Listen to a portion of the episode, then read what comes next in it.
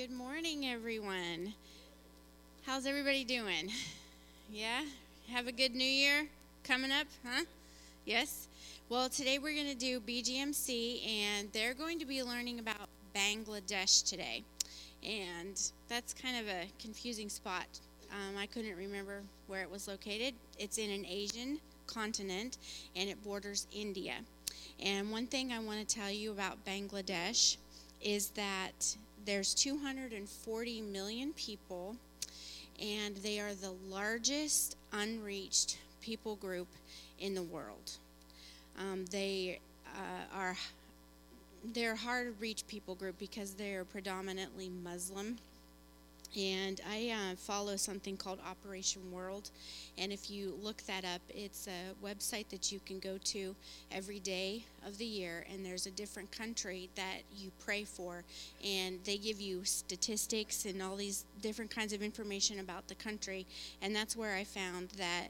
Um, that's the largest unreached people group in the world. And so BGMC, you know, they do a lot with the boys and kid, the boys and girls missionary funds. They contribute to the needs of the missionaries and everything that they're doing. So I just wanted to let you know about that. We need to pray for them because they need to know Jesus. They're a very hard hard reached people group. So if the kids could come up, come on.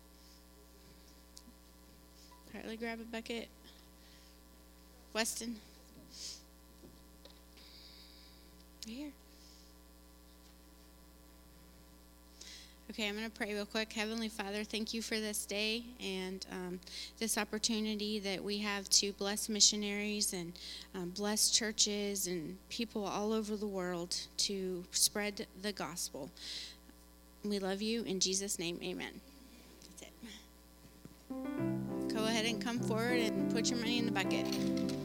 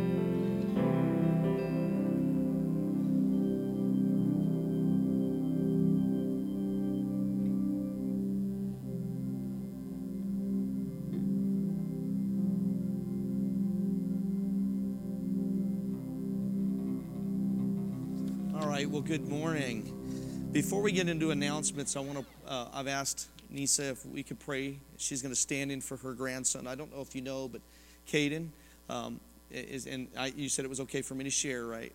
Um, Caden, he's 18 years old, and his kidneys are failing. And so uh, Jimmy, Jimmy's been up there in the hospital, Jimmy Keith, and so I've asked her to come up real quick. If we could have a few ladies that wouldn't mind to pray with us this morning and lay hands on her as she stands in for her grandson. It's a very serious situation, so um,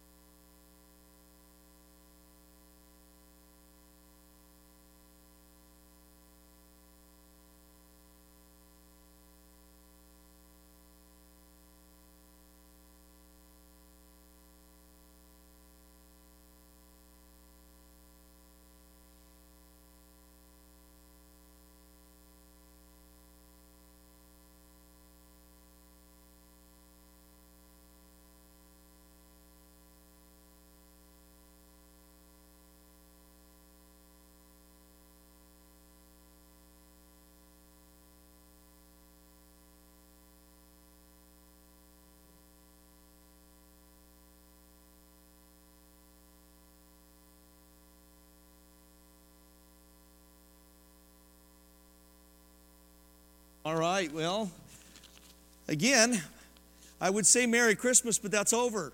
I can't say Happy New Year because that's tomorrow. My wife said, Yes, I can. So, Happy New Year tomorrow. That work? Okay. Just a few announcements, real quick. Um, if you are a member, there is a membership list in the back. We need you to pick one of these up. Um, and uh, Steve will hand them out to you, or Ron. You can pick them back on the back foyer. It's uh, it's for the our, we have two openings for the deacons. You know, every uh, deacons will serve, and then they have to uh, they serve for uh, two terms, I believe, or one term. I'd have to look at our bylaws. I'm still getting used to these bylaws here. So, and then they have to come off one year. And then we're also, you know, we have to reelect our secretary treasurer every year. So if you get a chance to pick one of these up, also inside of that is a slip for your agenda. If you something you would like on the annual business meeting, which is coming up January 28th at the end of the month, and it'll be back in the fellowship hall because I like. I, I, I want to have donuts. I'm going to have some decaf coffee so that we enjoy ourselves, right? Everybody's nobody likes coffee in here except for me. All right, so you can tell it's been the Christmas period because everybody's like coming off of whatever you ate, right? Um, just a couple of things. Men's Bible study is this Saturday. Um, our nomination, of course, I already mentioned that. Our new business for vote. Also, they, uh, Facebook had uh, kicked us off. Uh, I, I, was I was put in Facebook jail for for preaching the gospel. So I'm never going to be ashamed of preaching the gospel. So we have started a Rumble page. If you want to write this down, it's Lone Grove AG, all one word, lowercase. Lone Grove AG. You can go to that. If you hit follow, if we get five followers, we can start going live on Rumble. So you might have to start a Rumble page. Anybody, if you don't, if you don't know how to do that, we can walk you through it. I, I will get with my wife and she'll help you. Just another thing. Um, so Jackie, uh, uh, Jackie Tur- uh, Jacqueline, Jackie Turpin is getting married, so she has an invitation for our church. Yeah, give her a round of applause. And she's got the invitation in here. I will set it back on the back foyer. We are invited to that. There is, a, and that will be January 27th. And uh, uh I, how about I just open it up? With that, you said you wanted me to open it so I can read all the information on it.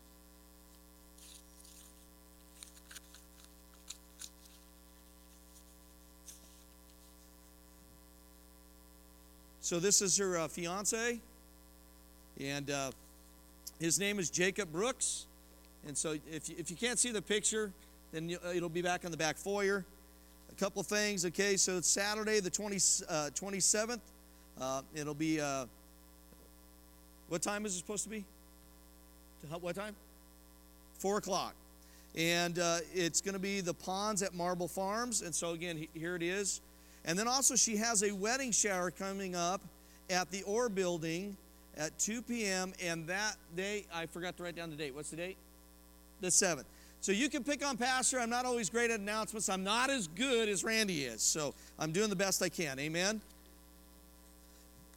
All right, a couple other things in here. There is no service tonight due to the holidays. If you want to come here late, you'll be on your own.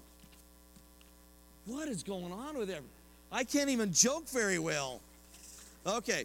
Also, here's a wonderful thing. Hey, this is a praise report. We have a family getting baptized next Sunday. So, Jordan, Jacob, and Shelby are going to be baptized, so we're going to be filling up the tank this week. I need a strong man after the service to help me get the big thing up off the, the baptismal, but we're going to have get it cleaned and uh, be filling that up. So I'm excited about that. Um, a couple other things in here. Um, don't forget about our cards of care ministry. Please make sure we have updated information and papers on, are in the foyer. Um, there is, uh, again, a Valentine's. Are we doing the Valentine's banquet or not? No Valentine's banquet this year. Um, missionary, for, uh, his name's Terrence Harris, will be here March 3rd, and he will be here during the AM service. We're also having a missionary banquet that day, a missions banquet. It'll be that afternoon. We haven't set the time yet for that. So, how many of you guys interested in a missions banquet? Man, okay, I'm going to start preaching on missions. Anybody know what the Great Commission is? Yeah, you should be excited about a missions banquet. I promise you, I will not get dressed up for that. I mean, like in the, anyways, okay, I'll be quiet about it. Uh, March 23rd, we have an Easter egg hunt. And then March 24th, our, Well, my kids like that. March 24th, our superintendent will be here that AM service to preach the message, and I think it's my commissioning service. So if there's anything I've missed, please forgive me. What else do we? Okay. Oh, heart to heart. Um, what did it say on there? Because I didn't. Okay. Well, if we can have our ushers come at this time to take up our morning tithes and offerings, I'm just going right on with it. Hallelujah. Thank you for your grace.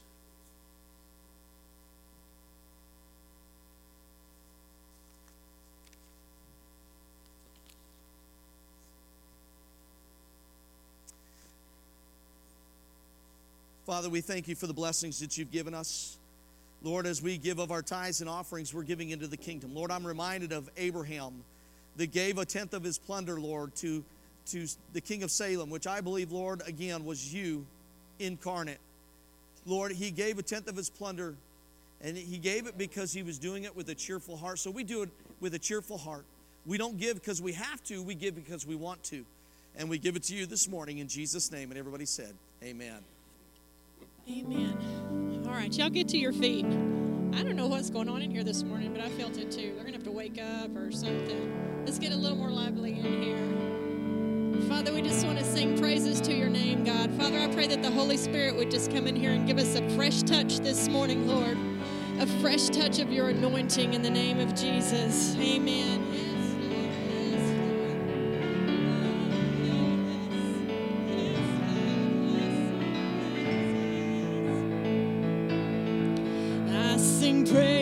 Praises to your name.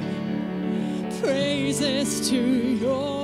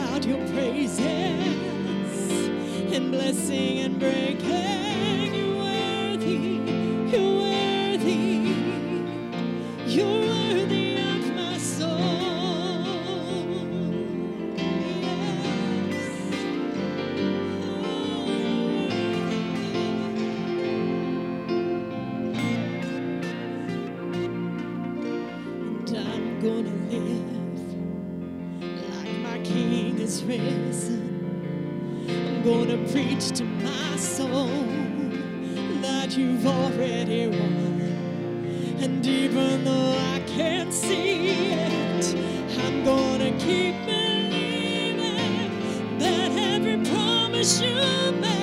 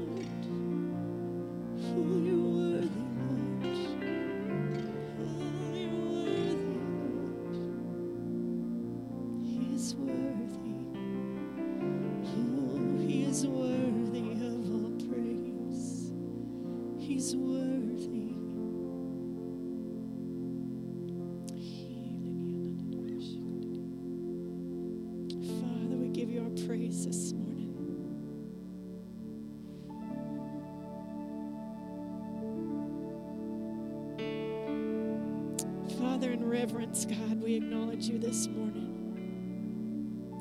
We acknowledge your presence in this house, God. You're great, Lord. Father, we thank you in advance for the miracles that are going to come out of this service this morning, God. We thank you in advance for the healing that you've already done, Lord.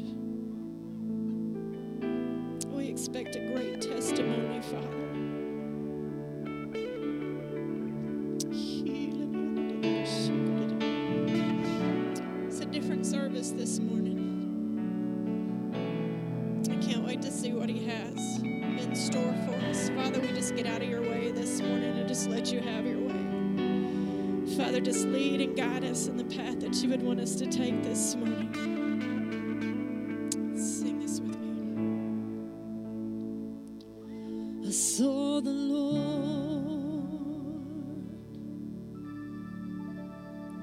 seated on his throne. He was clothed in glory.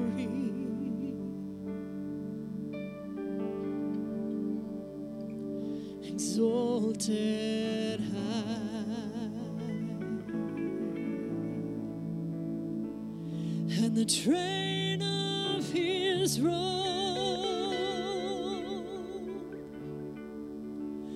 fill the temple,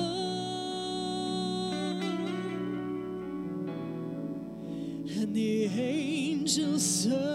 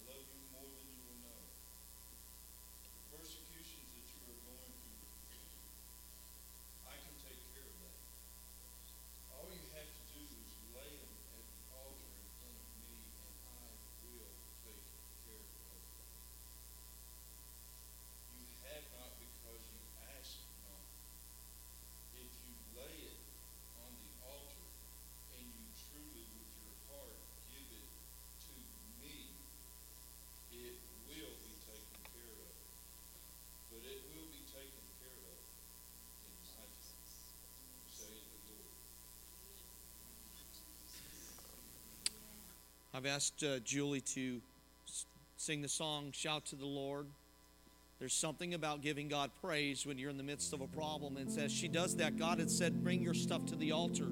If you're dealing with something this morning, listen, no man can answer your prayer. Did you hear that? No man can answer your prayer. The only man that can is the one that died on the cross. So bring your prayers, bring, bring your problems to Him lay them at the altar. So I'm going to open up the altars real quick, just between you and the Father. Bring them to Him right now. Just make your way to the altar between you and the Father. Bring them to Him. He's the one that can answer your problems. My Jesus, mercy.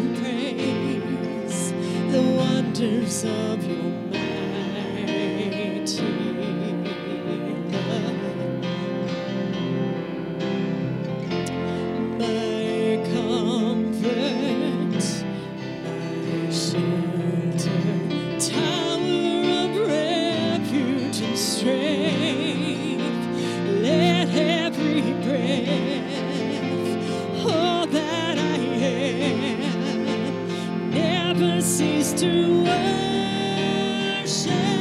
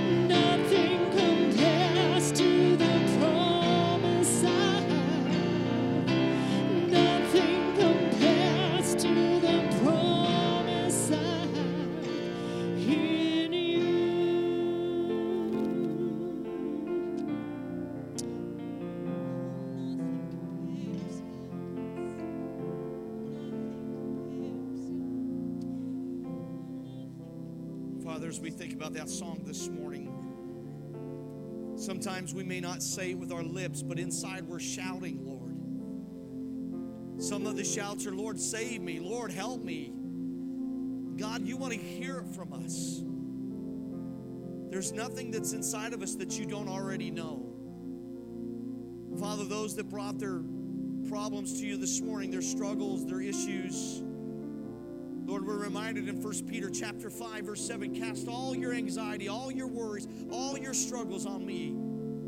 Cast all your anxiety on him, for he cares or is concerned about you. Father, you are concerned about us and our problems. And we thank you that you're the God that can handle any situation. No problem is too heavy for you, and nothing is impossible with you. We thank you for all this in the mighty name of Jesus. And everybody said, Amen. I'd like to dismiss the kids to go back at this time.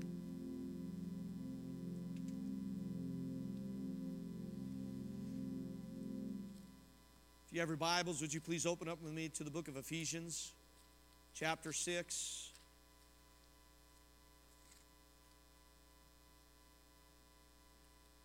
Ephesians chapter 6. I'm going to be read verses 10 through 18, and then we're going to we're going to pray. I've just titled the message, We're at War. Ephesians chapter 6, verse 10 says, Finally, be strong in the Lord and his mighty power. Put on the whole armor of God so that you can take your stand against the devil's schemes. For our struggle is not against flesh and blood, but against rulers, against authorities, against the powers of this dark world, and against the spiritual forces of evil in the heavenly realms. Therefore, put on the full armor of God so that when the day of evil comes, you may be able to stand your ground. And after you've done everything to stand, stand firm then with the belt of truth buckled around your waist, with the breastplate of righteousness in place, and with your feet fitted with the readiness that comes from the gospel of peace. In addition to all this, take up the shield of faith with which you can extinguish all the flaming arrows of the evil one. Take the helmet of salvation and the sword of the Spirit, which is the Word of God. And pray in the Spirit on all occasions with all kinds of prayers and requests. With this in mind, be alert and always keep on praying for all the saints. Let's go to the Lord in prayer. Father, as you've laid this on my heart this morning, Lord, I had something of my own agenda this morning, but you have something else that you want to speak this morning. I pray, Father, that it, our hearts will be open to what your word says. God, that we won't just hear it this morning and forget about it, but Lord, let it be planted deep and rooted in our hearts. I pray, Father, that we would take this word and we would put it into practice. I pray for the anointing of the Holy Spirit to fall in this place. In the name of Jesus, we invite you, Holy Spirit. God, we pray again that you would work on our behalf. God, as your vessel, I can do nothing apart from you. Speak through me what you want to say in Jesus' name. And everybody said, Amen. God has just laid this on my heart this morning and really feel like we need to talk about it. Do you know we're at war? We don't always get that or understand it. When you accept Jesus Christ into your life, you don't realize you're at war. The minute you say yes to Jesus, there's a spiritual battle that happens. I've often said one of my favorite Far Side. Anybody know what Far Side is? It's a it's one of my favorite comics, and one of it shows this deer, and I don't remember its name, but this one deer has a birthmark with a bullseye on it, and it says hunting season's just started. And he says, "What a heck of a birthmark you have." When you get saved, you get a birthmark on you. It's the name of Jesus. And the enemy knows that you serve him. So we're at war. What we established here this morning is, and I, I want to share, part of war is God speaking to us. Before we get into the message this morning, I want to share one time when I was in the service. Now, you may think, Pastor, you're taking a rabbit trail, but there's a reason for this. When I was in the service, I was going through a really bad time. You figure this is the first time I was away from my mama. Come on. 2000, it was exactly 2,000 miles from my base to the end of my parents' driveway. My first winter, we had eight blizzards there in Grand Forks. Into a shop of mostly unbelievers. And when you're in the service and you're a believer and you don't do what they do, you're, you're ostracized. I didn't drink, I didn't party. In fact, they thought I was a hermit until one day I walked in with all these girls from the youth group. They were godly girls. But it was a very big spiritual battle. I remember going to church one morning and I remember reading a scripture that morning about that God was my shield. We had tongues and interpretation that morning. And I remember it was Bill Ritchie that gave the interpretation. And the interpretation that he gave was the exact interpretation from the scripture that God gave me that morning. When we're going through battles, God will speak to you and He will strengthen you and He will strengthen your inner being. And you may not be going through a battle today, but you will in your life. And you need to be prepared for that. But God has given us all the weapons that we need for spiritual warfare. I want to say that again. God has given us every spiritual weapon that we need for spiritual warfare. The battles that we fight are not of this world. In fact, before we get into Ephesians, go with me to 2 Corinthians chapter 10. 2 Corinthians chapter 10.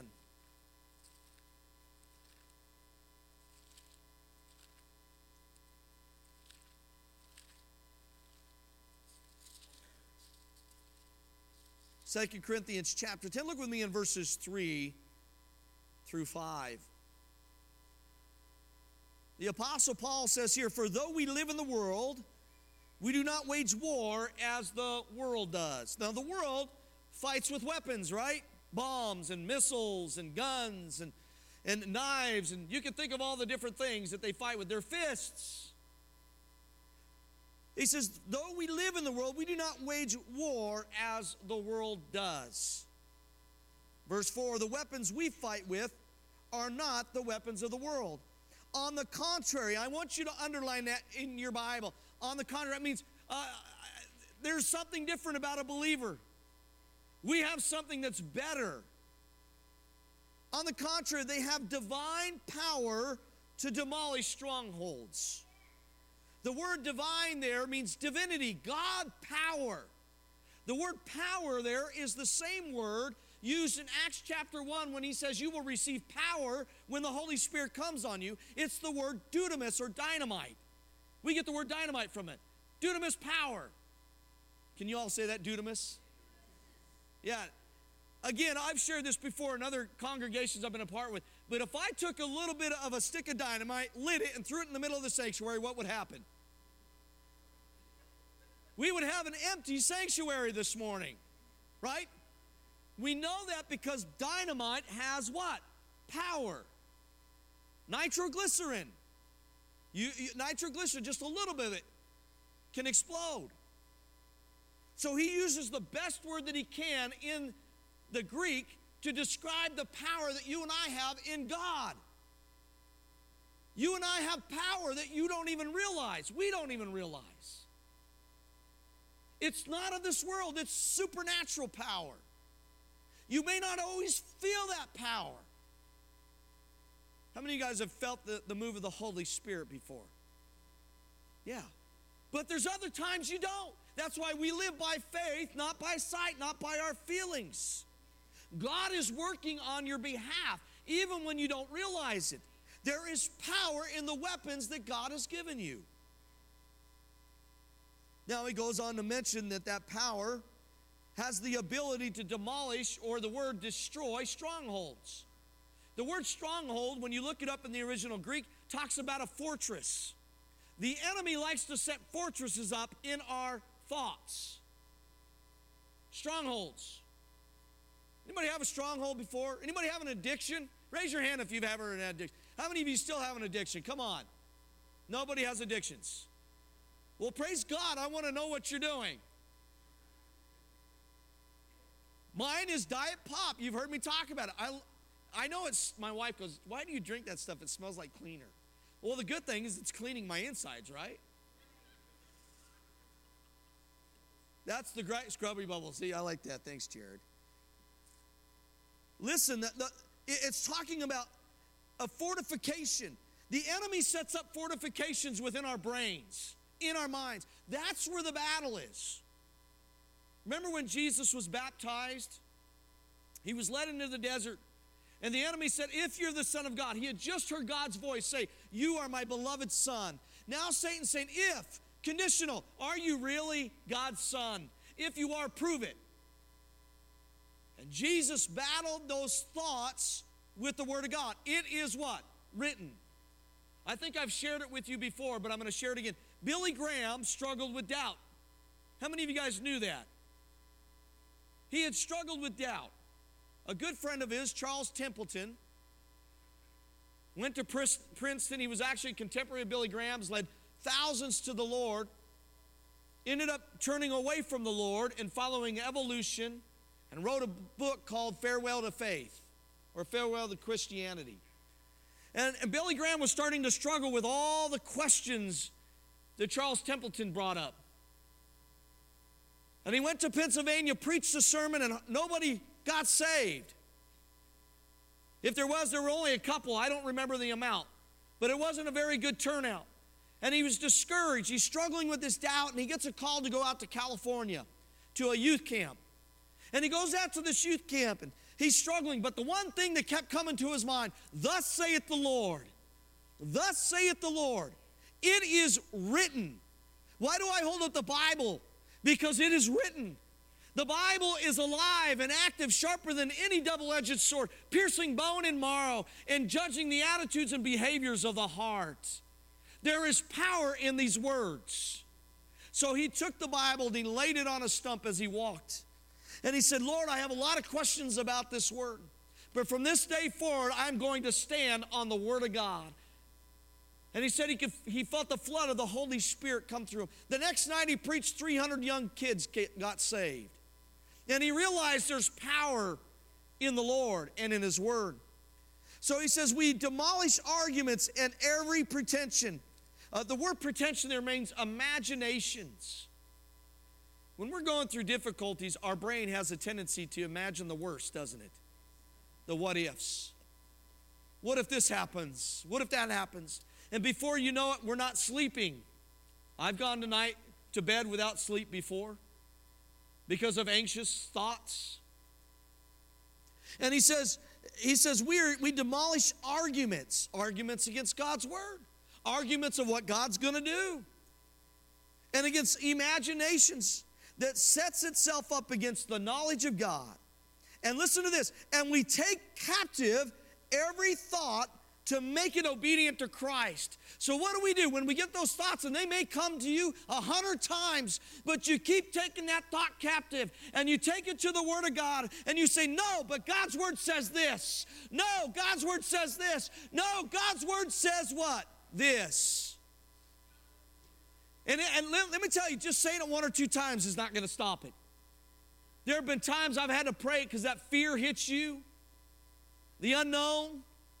It'll grip you and it keeps hitting your mind. It'll keep attacking your brain. But the more you stand on the Word of God and you keep rebuking it, and you think about the Word and not what He's sending you, what the enemy's sending the stronger you get. Jesus did it with the Word. it is written. And we need to do it with the word. Let's go back to Ephesians here. Now, this is uh, called a church epistle. The Apostle Paul writes in the book of Ephesians, and, he, and he's writing ways to live their life, how they're supposed to live their life for Christ. And I find it fitting that in here he puts how we're to fight spiritually. He says this finally be strong in the Lord and his mighty power. We win our battles when we put our strength in God. Oftentimes we put our strength in other people and in ourselves. How we can figure it out. How we can get out of it. Anybody ever do the figure out plan? This is what I'm going to do. This is, uh, listen, we write it out, we think about it, and that's all we think about. And before you know it, it's three o'clock in the morning. So then you get on your little phone and you start playing around and get your mind off, and you keep thinking about, I've been there. I know that. But he says, finally be strong in the Lord and in his mighty power. David, when I shared this, I think last week, when David in Ziklag was attacked and his family was taken and all of his soldiers' families were taken and the town was burned and, and, and, and all their goods and, he, and the men began to weep and they thought about stoning David. It says, David strengthened himself in the Lord. He says, Be strong in the Lord and his mighty power. Put on the full armor of God so that you can take your stand against the devil's schemes. The word scheme there means plans, laid out plans. Satan has plans. God has plans for us, but so does Satan. His plans are in John 10 10. The, the enemy comes to, or the thief comes to steal, kill. Everybody know this, right? And what? Destroy. Let's say that again. The enemy comes to kill. Come on, say kill, steal, and destroy. Don't you hate it when pastors make you do that? Do you know why we do that? When you ever study a test, the best way to do it is to say it out loud. Do you know the word to meditate on the word literally means to murmur it out loud or speak it out loud? I think there's something to it. Scientists have just figured out what God already knew, right? If you speak it out loud, you're going to remember it. So he comes to steal from us what God has given us. He comes to uh, uh, kill us. He's out to kill us and to destroy us, to destroy our reputation, to destroy our family, to destroy our finances, whatever it is, he's out to do it. He has a plan. But God's got a bigger plan. And so that plan for you and I is to be strong in God's power. You and I need to strengthen ourselves in the Lord. And we need to do that by putting on the full armor of God. Did you you have armor on right now? You and I have spiritual if you're born again this morning and you're saved, you have spiritual armor on. You may not see it with your eyes. You may not feel it, but it's there. I might have shared this story before, but I'm going to share it again. Sometimes you'll hear the same story from me, but it's the good thing. Remember, memorization is good. Reading the Pentecostal Evangel, I just gotten out of the service. I remember, I, I, I miss it. I w- they still do it digitally, but they don't do it in print anymore. But I was reading in the Pentecostal Evangel one time, and there was a couple, they were a missionary couple over in Africa.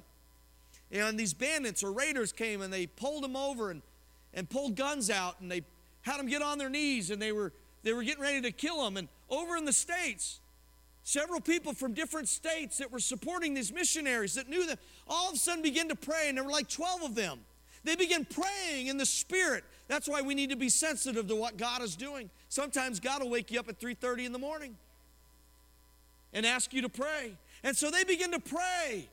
And he said, one by one, these guys begin to drop their weapons and run. A few years later, this couple met one of the young men he had gotten saved one of the raiders that was there. And they asked him, Why did you run that day? And he said, Because we saw 12 people with swords and shields and armor and helmets on them, and it scared us. That's a true story. If you don't believe God works that way in Bolivia, the missionary couple, I went to Bolivia on a paradigm trip, and you hear about this couple. Now, this has nothing to do with spiritual warfare, but it's the way it works. They were on a van, they were in a van going up the mountain. And unbeknownst to them, it had rained the, night before and washed out the road. They're 9,000 feet up. And they were going around a bend and, and a curve. And all of a sudden, the lady in the back begins to pray in tongues, pray in the Spirit. She just, they couldn't figure out why is she praying all of a sudden in tongues. I mean, the, cha- uh, the missionary was going, why is she doing this? All of a sudden, they looked ahead and the road was out, and there was about 14 feet. It was, and they were going to go off 9,000 feet. They all closed their eyes and began to pray, and all of a sudden, they felt a thump. They looked up, and they were on the other side of that road. True story. Guys, we have an untouched power that we can touch into at any moment. And it comes from God. You and I are dressed in armor, and we're dressed for battle. Romans chapter 12, verse 13 says this The night is nearly over, the day is almost here, so let us put aside the deeds of darkness and put on the armor of light. Romans 13, 12. You and I have the armor of light, but we have to put it on. We used to do this with kids. Sometimes I need to do that with adults sometimes, right? We used to do this with the kids when, we, when my wife and I taught children's ministry. We would have them put on their armor, put their helmet on, put their breastplate on, put their belt on, put their shoes on, put their sword. You guys are looking at me like I'm weird. Maybe in the morning you ought to do that to remind yourself you have the armor of God on. Verse 12, Ephesians chapter 6, verse 12 says, For our struggle is not against flesh and blood. Guys, it's not against other people. Do you know Satan will even use Christians to attack you? He used Peter. One moment, Peter's saying, Oh, thank you, you're the Son of the living God. The next moment is, Be far from you, Lord, that you should die on the cross. And what did Jesus say to him? Get thee behind me, what? Satan. Now, I don't suggest you do that to another believer. Get thee behind me, Satan. And don't do that with your spouse either when they disagree with you. For our struggle is not against flesh and blood, but against the rulers, against the authorities, against the powers of this dark world, and against spiritual forces of evil in the heavenly realms. There is an order there's a rank within the demonic spirit world. If you read Daniel chapter 10, it talks about how Daniel hadn't heard his prayer for 21 days because there was a spiritual battle going on with the prince of Persia. So when you pray and there, the prayer hasn't been answered yet, keep praying. There's a spiritual battle. You might be one day away from your prayer being answered. Don't stop praying, it's a spiritual battle. There's, there's uh, rulers and authorities and dark spiritual forces at work. That's why we need to put on the armor. Notice he says, put it on. It literally means to clothe yourself. The word put on in the original Greek means to clothe yourself. All of us got clothed this morning, thank goodness, right? We all clothed ourselves, we put clothes on. But a lot of believers don't clothe themselves with the armor of God, and we're going to look at those pieces of armor. So he says this, verse 13, therefore, put on the full armor of God so that when the day of evil comes, can I tell you, it may not be coming today, but it will come in your life. You will be attacked until we go home to be with Jesus. There's going to be spiritual battles that we're going to face. You may be able to stand your ground. And after you've done everything, to stand. Stand firm then. Notice he says the word stand how many times? Three times. Anytime something's repeated twice, there's an emphasis on it. The word stand means to resist there in the original language. It means to resist somebody. Now, when I played football, you might have think, Pastor, you played football? Yeah, I was a tailback. I would resist. I was a defensive back. I would resist by pushing against the other players. Now, we did play a football team one time when I resisted, but I ended up on the ground and we looked up and they scored a touchdown. But God asks us to resist, and He says three times. Satan, or uh, Jesus tells, or James tells us, I'm sorry, i will get the name right. James 4 7 says this Submit yourselves to God, resist the devil, and he will flee from you. The first part of standing firm or resisting is to submit yourself to God in your relationship. Is your relationship with God right? Are you right with God this morning? But, Pastor, I'm saved. You can be saved and still not be right. Did you get that? There could be unforgiveness in your heart. There could be sin in your life. And God says to do what? Confess your sins. 1 John 1 9, for he is faithful and just to cleanse you or purify you from all your sins. He is faithful and just to forgive you of your sins and cleanse you or purify you from all unrighteousness. So submit yourselves then to God, resist the devil, and look at this. It says he will flee from you. The idea of flee there is kind of like a dog with his tail between its legs. Have you ever thought about that? That when you stand firm in the Lord, the enemy's not scared of you, he's scared of who is inside of you. Greater is he that is inside of you than he that is what? In the world. The problem is, is we don't resist. These thoughts come towards us and we let them there. We focus on them. We rehearse them. We start to believe them. Yet God says to do what? Resist. Take every thought captive. That means the minute that thought comes in, you say no and you replace it with God's word. He says, Stand firm then with the belt of truth buckled around your waist. Now understand, Paul, when he was, most likely when he was chained, he was chained next to where the Roman soldiers would go. He was actually sometimes chained to a Roman soldier. So he would see the armor that they had on. Now, the belt that they wore actually held up their armor, just like a belt holds up your breeches, right? I'm the only one that uses breeches in my house. My daughters laugh at me when I say it. That's just the way I grew up, right? Am I the only one that, it is awfully quiet. It's kind of like a still day today. What did you guys eat for Christmas? Is, th- is the Thanksgiving turkey still lingering or something? I'm going to get it out of you this morning. I'm sorry, I'm picking on you a little bit. But the belt is what held up the armor. Your armor was no good unless you had the belt on. Now, the belt of truth represents the truth of God's word, standing on His word, standing for honesty and truth and integrity. When I was in the Air Force, we had three core values service before self, excellence in all we do, and integrity. Integrity first. I probably got them in the wrong order, but it's been a while. But one of them was integrity. What are you doing when nobody's looking? It'll judge the character of your relationship with God. Stand firm then with the belt of truth buckled around your waist. Then look at this the truth holds in your breastplate, the breastplate of righteousness. So they would have a breast. Now it's interesting, the Romans would have a breastplate. Some believe that when Paul was referring to this, that some Romans had a breastplate not just in the front, but also in the back. There's a lot of debate on it. Some believe it was just in the front, which means your back would be exposed, which that can go into a whole other sermon about praying for each other and encouraging each other. But some scholars believe that they held it in the front and it covered their front and their back. What does the breastplate protect? Your heart, your relationship with God. The belt of truth, which is God's word, is there to, to bring about a right living with God, because that's what righteousness means right standing with God. We stand on the word to help us in our walk with Jesus, right? But how many of us read this?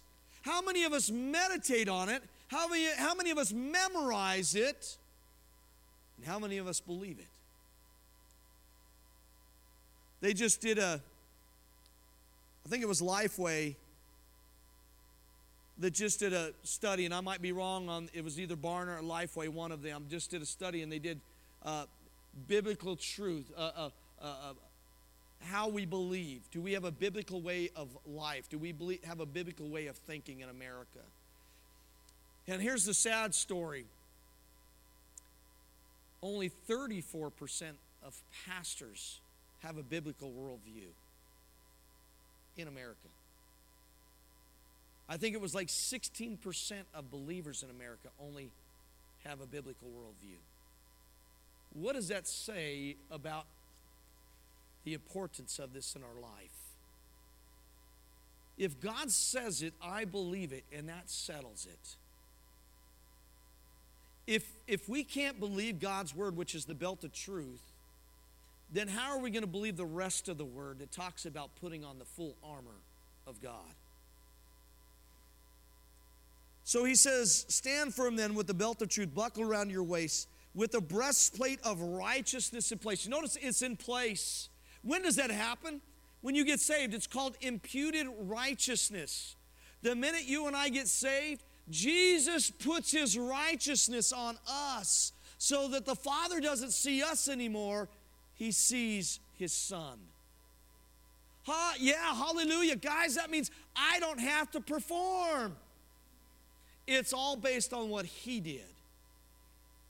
Then he says this, verse 15, and with your feet fitted with the readiness that comes from the gospel of peace. Two things there I believe that this means. Number one, the peace of God. When you get saved, what happens? God's peace floods you. When you have problems or issues and fear is hitting you or attacks of the enemy are coming against you, we can tap into the peace of God. Hold your spot here and go with me to Philippians chapter 4. Philippians chapter 4. Look with me in verse 4.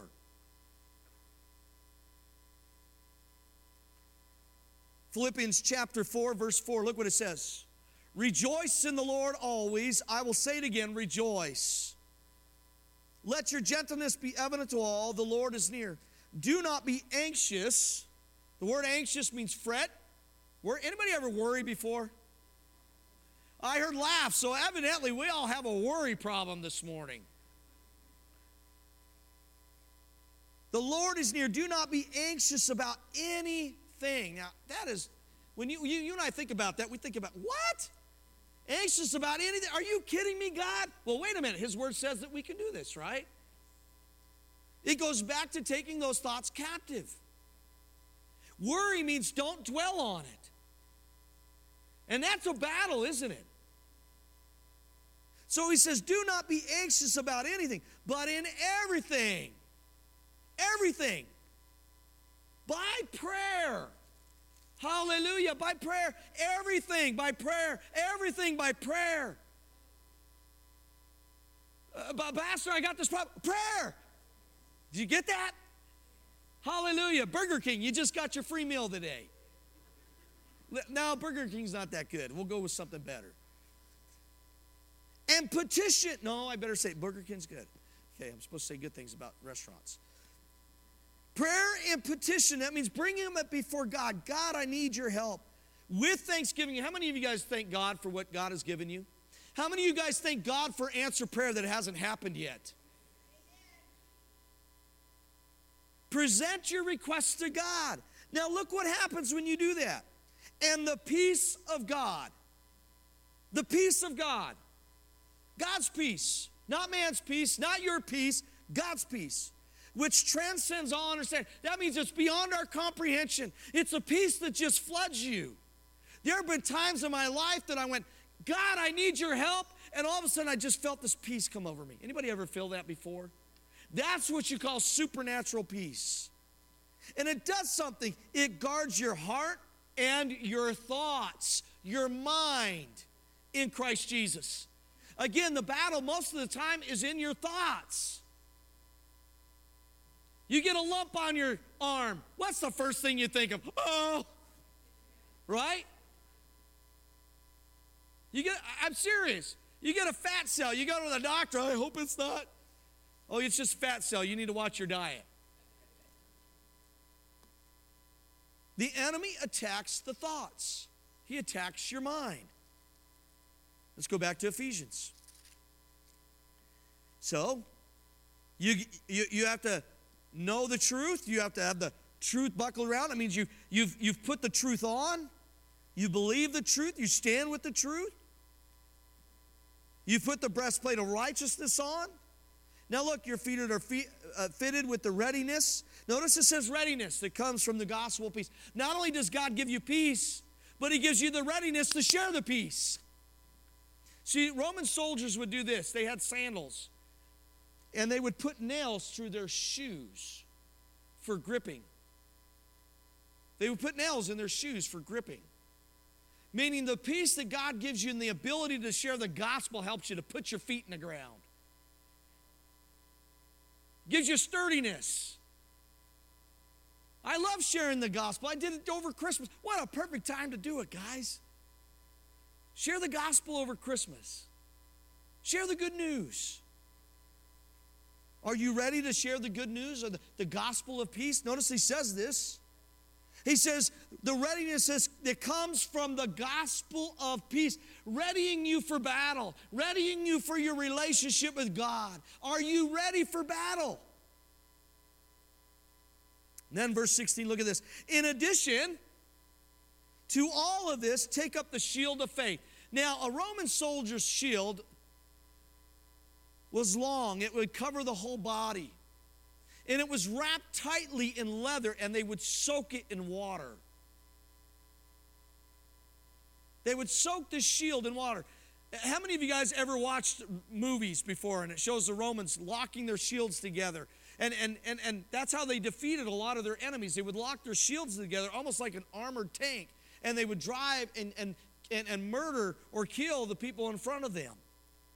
So, the reason for this shield being dipped in water and covering the body is for this reason. In addition to all this, take up the shield of faith, which can extinguish all the flaming arrows of the evil one. They would take oil on the tips or sometimes poison and light it on fire and launch uh, uh, arrows at their enemy. The enemy, Satan, launches arrows towards your thoughts, towards you. And when you're saturated in the Word of God, and you pick up that shield of faith. Faith comes by hearing and hearing of the Word of God, Romans 10 17.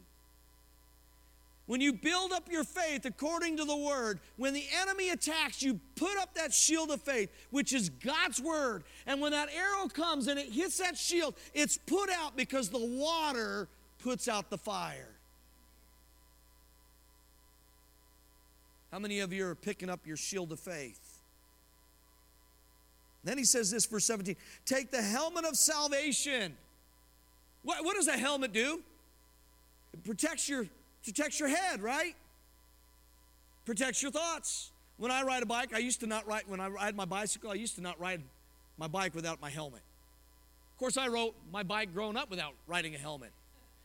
I didn't have knee pads. I didn't have all this protective. In fact, we had metal slides. If you ever went down a metal slide in the summertime, oh man, We'd swing so much we'd get tar marks on our backside. But it protects your head. But now I wear a helmet on my head. It's there to protect me in case somebody runs me over. That's why I don't ride my bike on Prairie Valley anymore. It's there to protect you. The helmet of salvation is your salvation in Christ, it's to protect your thoughts. You need to tell yourself, I'm redeemed. I'm washed in the blood. If God is for me, who can be against me? If He is my protector, no weapon formed against me shall prosper. We overcome Him by the blood of the Lamb and by the word of our testimony. When I, when I was in Bible college, one of the books I read was uh, Know Why You Believe. And one of the reason, one of the things that atheists and agnostics cannot take away from a believer is their testimony because everybody's testimony is unique. You can't refute it. You can't take it away. Your testimony is powerful. The day that you got saved is powerful. That's the day Jesus entered into your heart. That's the day God's power and spirit entered into you. Think about that. You're sealed with the Holy Spirit. The Holy Spirit's not just a thing, he is the third person of the Trinity. That means if you're born again this morning, God is inside of you. You're the temple of the Holy Spirit. So you, you protect your head. Again, the enemy attacks your what? Your thoughts.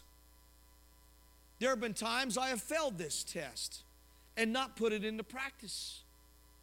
But there have been times when I started to put it into practice, all of a sudden those thoughts begin to dissipate and disappear. Now, it took a battle, it took time. It didn't go away right away. But once it did, and the enemy knew he couldn't hit me with it anymore, he left me for a season. So then he says, Take the helmet of salvation and the sword of the Spirit, which is the Word of God. Now, it's interesting because a Roman soldier had not a long sword, but a short sword. And the reason why it was short is when they put up that shield, they could stab at the same time. That they protected themselves with the Word. Their faith, the Word. You guys see a pattern here? Your faith and the Word and they would stab. And that's what made them so lethal. The, Ro- the Roman soldier at that time was like our, our, our, our military to, is today. They were dominant. You and I, when the enemy comes in, we put up that shield when he throws darts at us, and we take that sword, which is the Word of God, just like Jesus said, it is written. I want to go to that scripture real quick. We got 11 minutes. You know what that means? It's just more time for me to preach. But go with me to Matthew chapter 4 real quick. I, I think we need to do that this morning. I want to be obedient to the Lord there. You've heard me preach on this, but I, I want to share this again. Matthew chapter 4. Now, I like, I like Luke chapter 4 because it says in Luke, after Jesus was baptized in the Jordan. Now, it's interesting because the full Trinity was there. God the Father, God the Son, God the Holy Spirit. And the Holy Spirit descended upon him like what? A dove. That means the Holy Spirit descended on him. In Luke chapter 4, when it talks about this, it says, Jesus, full of the Holy Spirit, went into the desert or the wilderness. I want to emphasize that because, guys, you cannot battle the enemy unless you're full of God, unless you're full of the Holy Spirit, unless you're in His presence asking Him for strength and power. Now, I've already said that, but I'm reiterating it. You need to be full of the Holy Spirit. Verse 1, chapter 4 of Matthew. Then Jesus, led by the Spirit, into the desert. Who led Jesus into the desert? The Spirit did. Do you know sometimes God will permit or allow things into our life to test us? It's to test us to see what needs to be strengthened. God's purposes aren't to destroy us, it's to strengthen us. Satan comes to kill, steal, and destroy, but God has come to give us life, Jesus said, and more abundantly. So he says, Jesus was led by the Spirit into the desert to be tempted by the devil. After fasting 40 days and 40 nights, he was hungry. Some, some theologians say that he was a point of starvation. If, if I went three days, I'd be at a point of starvation. Jesus went 40 days. The tempter came to him and said, If, notice, circle the word if. Again, Jesus, now I believe Jesus knew who his father was because he says, Don't I have to be about my father's business? But I think Satan was getting, testing him or tempting him to doubt who he was. Everybody's got an opinion about that, but I do believe that's what he was doing. If you're the Son of God, prove it, right? Is what he was doing. If you're the Son of God, tell these stones to become bread. Jesus could have, uh, he could have just went, boom, bread, right? I mean, he's God. He's the he's manna that came down from heaven. He, he's what we call the bread of life. He calls himself. He could have he could have made anything in the bread. I, I've told you the story of the miracle of the chili, haven't I? How many of you guys know that story? Raise your hand. All right, when we were in Upton, we had a harvest festival. And God blessed us. Our children's ministry took off. It went from no kids to like half the elementary school. And, and we went down to, to, the, uh, to the community center to have this harvest festival. And somebody brought a pot of chili. And it was only three quarters full. We never even prayed over the chili. And people kept coming up and getting chili. And they kept getting chili. Okay, so if you have three quarters of a pot of chili, what would happen if you had 400 people come by and get chili? By the end of the night, we still had a half, half a pot of chili. We call it the miracle of the chili. Yeah, praise the Lord. I, I got one clap out of that. That's awesome. I say that because it's not giving us an opportunity to clap, it's giving God the glory for what He did. You know the story of the bags that were multiplied this year. So Jesus could have multiplied and made bread, but he didn't. He knew it was a test. So Jesus answered, It is written, man does not live on bread alone, but on every word that comes from the mouth of God. Now, let me tell you something about Satan. He's cunning, he's sneaky. What did he do with Eve in the garden? Did God say you must not touch or eat of the fruit of the tree? He knows that when you do, you'll be like what? God. And what was Eve? Eve added to the word of God. She says, Well, we must not eat of it or what? Touch it. God never said that. So be careful. Don't change God's word, don't add to God's word. So Jesus speaks the word of God. Then the devil took him to the holy city and had him stand up on the highest point of the temple. If, again, there's a question. If you're the Son of God, he said, throw yourself down, for it is written. He notice Satan knows scripture. This is Psalm 91 in your Bible. He knows it better than you do. He knows it better than I do. He will command his angels concerning you, and they will lift you up in their hands so that you will not strike your foot against a stone. Jesus answered, It is also written. I love that. Jesus goes, Oh, yeah? Well, I know something too, Satan. Everything that Jesus spoke was from Deuteronomy. It is written. It is also written, do not put the Lord your God to the test. That's why it's imperative we know the Word of God. Finally, again, the devil took him to a very high mountain and showed him all the kingdoms of the world and their splendor. All this I will give you, he said, if you will bow down and worship me. Jesus said to him, Away from me, Satan. For it is written, Worship the Lord your God and serve him only. Then the devil left him, and, and angels came and attended him. Luke says, and the, and the devil left him for an opportune time. I like that Luke puts that in there. Satan will leave you for a while, but he'll look for an opportune time to come and attack you. Usually it's when you're tired or you're sick or there's a lot of stress, right? How many of us had stress, stressful weekends this week? So my mom and dad came down to visit. I wished I would have told them which road not to go down, but they went down the wrong road. They had an apple pie in the back of their truck. And when we got to the house and they were all excited about eating this apple pie, we opened the back and it had flipped upside down, was in the tailgate. Satan will find opportune times to cause problems in your life. We could have we could have used that and got all frustrated and mad and let it ruin our night, but we didn't. We moved on. And we got to do the same in our relationship with God. When the enemy attacks, we fight and we keep fighting, but we move on. So look what he says here. Go back to Ephesians. We're almost done here. Take the helmet of salvation and the sword of the Spirit, which is the Word of God.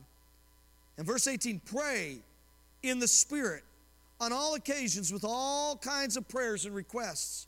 With this in mind, be alert and always keep on praying for all the saints. A, lot of scholars will leave this out, but I believe that's our last weapon. In fact, I think that's your first weapon you should go to is prayer. To me, that's like the javelin. Do you ever watch the Olympics? They throw those javelins, you know? I, I just called this my javelin because you're launching it up to God. You're launching your problem to the Lord. And God can handle your problem better than you and I can. You know, a lot of times when I try to take things into my own hands, I mess things up really bad. And then I'm one of those guys that says sorry all the time. So I make apologies for it. How many of us are the same way? We, we try to fix the problem and, and we get worse. Anybody ever been stuck in mud? I've shared this analogy before, but it's good. Do you ever get stuck in mud? And, and, the, and the harder you fight, the suction just gets you lower. I've lost some shoes. Now, I've dug for those shoes before because I wasn't going to lose my shoes. But it sucks you down even tighter. It's like quicksand. And that's the same when we try to get ourselves out of our problem on our own with our own ways. God wants us to do it His way. So He says, pray in the Spirit. Sometimes we don't know what we ought to pray for.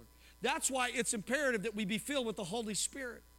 Because we can pray in the Spirit with words that, are, uh, that we don't even understand the tongues of men and, uh, of angels. And the Holy Spirit prays through us His will. They've done some studies on that, people that pray in tongues. That literally they can, they can pray in tongues They can pray in tongues and still think about other things. When you pray normally, you focus on that one thing, but when you pray in the Spirit, you can focus on many things. There's something about it. When you pray in the Spirit, it says that the Holy Spirit intercedes with, for you with moans and groans that words cannot express. I talked about that a couple weeks ago that the Holy Spirit intercedes for us, prays on our behalf. Jesus prays on our behalf. So when we don't know what we have to pray, start praying in the Spirit. Just get on your knees and begin to pray to the Lord. Just begin to pray, pray, pray, pray. You never know what God's going to do. And then he says this so pray in the Spirit on all occasions with all kinds of prayers and requests. With this in mind, be alert. How many of you are alert this morning? It took us a while. You are now, but man, I tell you what, it was like, phew. You can always tell the holidays, right? I can tell the holidays because my kids yesterday go, Dad, you're getting a gut back. Guess it's time to start riding bike again. Look at this. With, this. with this in mind, be alert and always keep on praying for all the saints. Can I tell you something? God honors you when you pray for other people. My life, when I was dealing with the, we've all gone through deserts, but there was a particular time in my life when I was going through a desert. And I think I've shared uh, this with you before, but I think it's a good illustration that I was going through a really big spiritual battle when I was in my 20s. And I remember going to a Bible study I attended. Remember, I told you about insight. And I remember earlier that day, I had told God when I was driving my dump truck, um, I worked for Tulsa County and pastored on the side. I was a bivocational pastor, so I was driving a dump truck. We were hauling some asphalt to a job site. And I remember praying to the Lord, God, I don't know how I got here. I don't know how I got stuck, but I got myself here. Show me what I'm supposed to do. And I was sharing all these words with them. That night, I went to Insight, and the guy, Mark Shore, that was supposed to preach, changed his message. That's why it's important. That's why I do what I do. When God drops something in my heart, I'd rather be obedient to Him because somebody needs to hear it. And he shares this message and he says, I don't know who needs to hear this tonight. And he said verbatim what I said to God that day in the dump truck. Verbatim, in the order that I said it to God. I don't know if that's you tonight, but maybe you're feeling this way, this way, and this way, and this way, and you said this to God and I'd said it that exact same way that day. And he shared the story about Lazarus. That when Lazarus came out of the tomb, he was wrapped up, and it took somebody else to unwrap him. Guys, God will begin to unwrap you when you start unwrapping other people. Because that gets the focus off of ourself and onto, onto other people. Because what happens a lot of times when we're going through a difficulty, we get our focus is all on who? Us. And then God wants to use us, but we're so focused on us that we ignore and miss what He wants to do in us. That's why He says, pray for all the saints. Keep on praying for the saints. If you're going through something, start praying for somebody else that's going through that. And I don't know how God works, and I'm not guaranteeing that something amazing is going to happen, but what I can say is God will start to work on your behalf. Do you see that? That's the way that he works. I've had it happen so many times in my life. And, and I don't always understand it. There are times I've gotten selfish, and then it becomes me, myself, and I. And all I talk about is my problem and what's going on instead of focusing on that other person.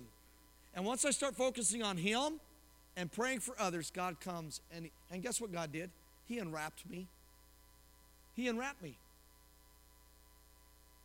So I don't know if that's you this morning. I don't know who needed to hear this this morning, but listen, can I tell you something? God's got every answer we need right here. You know, I can tell you my opinions, but they don't measure up to what's in here. If you read what's in here, God's got the answer.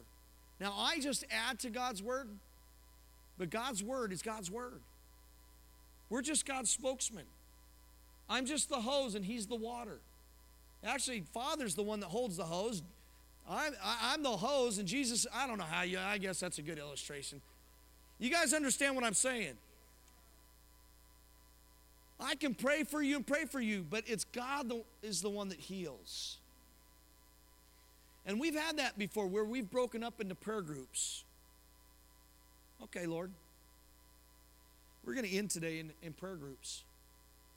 And I want to do this this morning. Do you guys mind giving about 10 minutes of your time today? Would you guys mind doing that? Raise your hand if you're okay with doing that. Come on, food can wait. I didn't eat breakfast this morning. I had my cup of coffee.